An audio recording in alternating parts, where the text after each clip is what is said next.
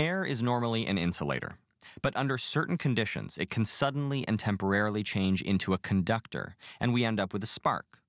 In this video, we'll use the related concepts of electric fields and electric potential to explain how insulators can suddenly, dramatically, and temporarily become conductors. This video is part of the Derivatives and Integrals video series. Derivatives and integrals are used to analyze the properties of a system.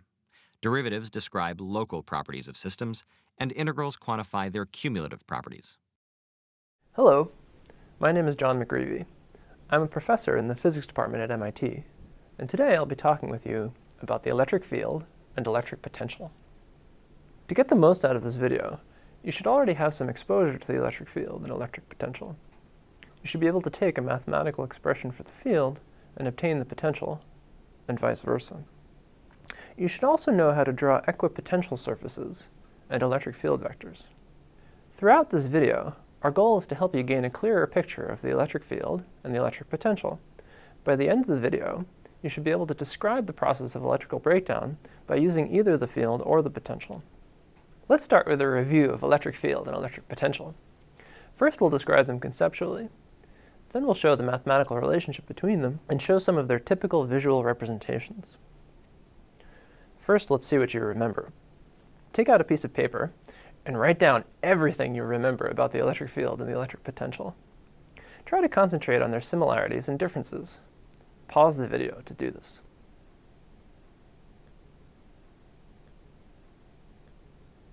Now you can compare the list you made to our list. The electric field is generated by electric charges and extends an infinite distance from them. If you bring a second electric charge into a region of electric field, there will be a force exerted on it. Like all forces, that force has a magnitude and a direction. The stronger the charge is, the more force will be applied to it. The electric field is a vector quantity. It has a vector value at every point in space, measured in newtons per coulomb or volts per meter. Much like the electric field, electric potentials are created by charges and extend an infinite distance from them. If you bring a second charge into a region of electrical potential, that second charge will gain or lose potential energy. The stronger that charge, the more its potential energy will change. Unlike the electric field, the electric potential is a scalar quantity, which means that everywhere you look, you can find one number that represents the potential, measured in joules per coulomb. Let's look at two ways to envision an electric potential for a positively charged line near the origin. We're going to look at this in two dimensions to make things easier to see. We can draw the level curves for the electric potential function. These are called equipotential lines because the value of the potential is equal at every point on a given line. For instance, we might draw lines every 10 volts. If we plot the potential on the vertical axis, we end up with this mountain-like shape. We can imagine positive charges rolling down the mountain as they're pushed away from our line charge. We can also sketch the electric field around a line charge. If we pick regularly spaced points at which to draw our electric field vectors, we end up with a picture like this one. Each vector shows the direction and strength of the electric field at that point. The longer the arrow, stronger the field is. Here you might imagine the arrow is pushing a positive charge away from our line charge. Displaying both the equipotential lines and the field vectors at once, we get this picture. You can see that the equipotential lines are always perpendicular to the field. Since charges create both fields and potentials, both will be present all the time, though we might only draw one or the other. The field and the potential are related mathematically through the gradient operator. As a vector operator, the gradient turns the scalar potential into a vector field.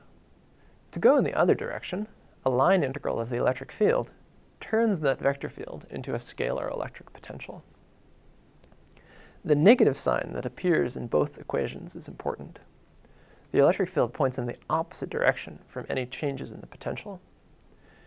If the electric potential increases in a particular direction, the electric field points in the opposite direction. We're going to use something called electrical breakdown to illustrate our concepts today. We'll start with an example, give a definition, then go into an explanation of the phenomenon. Here's a clip from the Boston Museum of Science to demonstrate the phenomenon. Well, my name is Karen. I'm one of the educators here at the Museum of Science. The Large machine that you see behind me with the two big balls on the top is called a Van de Graaff generator. It is actually the world's largest air-insulated Van de Graaff generator. It was built by Dr. Robert Van de Graaff himself. These days, we do not use it as an atom smasher, we use it as an example of lightning.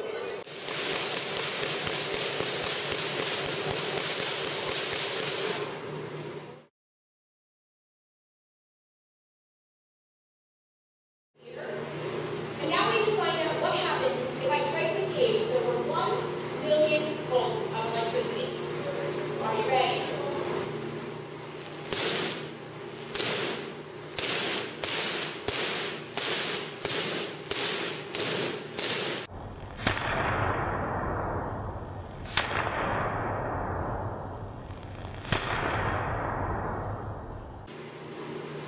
Alright, so far so good. Here we go.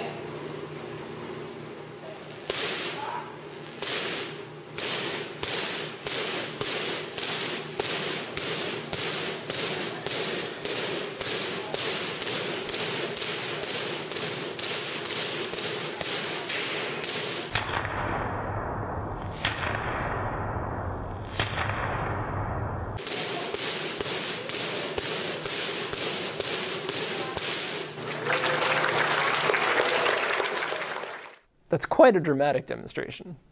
Let's look at this in a little more depth. Electrical breakdown is defined as the process by which an insulating material in a strong electric field becomes electrically conductive. The material actually changes from being an insulator to being a conductor. In the clip you saw, this happened in the air near the Van de Graaff generator, and a large electric spark resulted. You may sometimes hear this referred to as breakdown potential or breakdown voltage, which is the same thing. The exact value of the electric field needed depends on many factors, including distance, humidity, temperature, and the material itself. Here is a simplified explanation of how electrical breakdown works in air. Consider this house in a thunderstorm. If we zoom in on the air above the house, we can see the molecules of gas in the air. Thunderstorms involve strong electric fields and high electric potential differences. We can represent those on our diagram. Imagine that one electron is pulled from its atom by the strong electric field. Because the electron is negatively charged, it will accelerate against the electric field and will eventually collide with another atom. That collision might knock another electron loose. Now there will be two electrons accelerating. So a single electron can create a chain reaction where many atoms lose their electrons. This creates a region of ionized air. Air is normally a good insulator, but the presence of those ions allows it to conduct electricity, resulting in a lightning bolt. Let's use the electric field and electric potential to investigate the situation further. Here are the Van de Graaff generators from the video, charged up with a metal ball as a target. Let's take a simplified version of the situation shown. Draw the equipotential surfaces around these two objects, and then draw in the electric field arrows as well. You can ignore the presence of the support pillars. Here are two hints. First, the small metal ball is grounded, or earthed, with an electrical potential of zero. Second, the electrical charge on the generator will spread itself equally over the surface of the conducting spheres. Pause the video here to draw the equipotential lines and the field vectors. Here's another picture of the generator with the target ball nearby. This picture is too complex. Let's create a simpler version of the picture. That's better. Now we can draw in the lines. Our equipotential lines will hug the surface of the conductors when they're nearby. Because the charge is spread evenly across the surface of the conductor, the whole surface will be at the same electric potential. The equipotential lines will tend to be smoother when farther away from the conductors.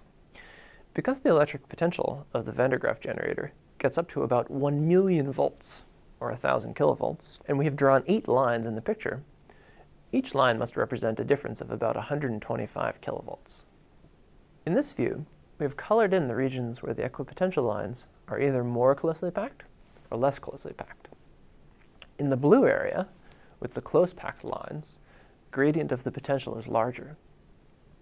Because the electric field is proportional to the gradient of the potential, the places where our lines are more closely packed will have a stronger electric field. In the red areas, where equipotential lines are far apart, the gradient of the potential is smaller.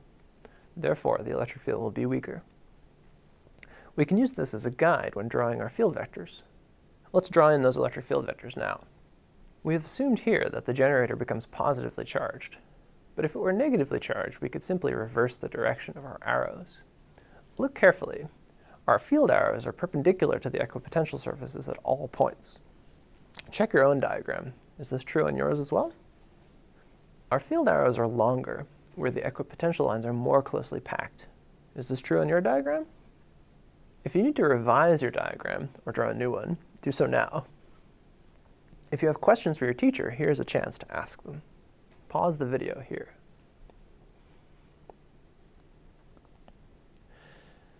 Some of you may be confused by the terminology that's used for this phenomenon. Many people refer to the breakdown potential required to create a spark. However, you may have noticed that the sparks in the video were produced where the electric field was the strongest, not where the electric potential was the highest. Turn to a friend and discuss why this is the case. Pause the video here to discuss. If we return to the equations that relate the field and the potential, we can improve our understanding. You can see that we have a gradient term, a derivative with respect to distance. If our potential changes slowly over distance, the field is weak, and no spark is generated. On the other hand, if the potential changes quickly over distance, the field is strong. A stronger field is more likely to remove an electron from an atom.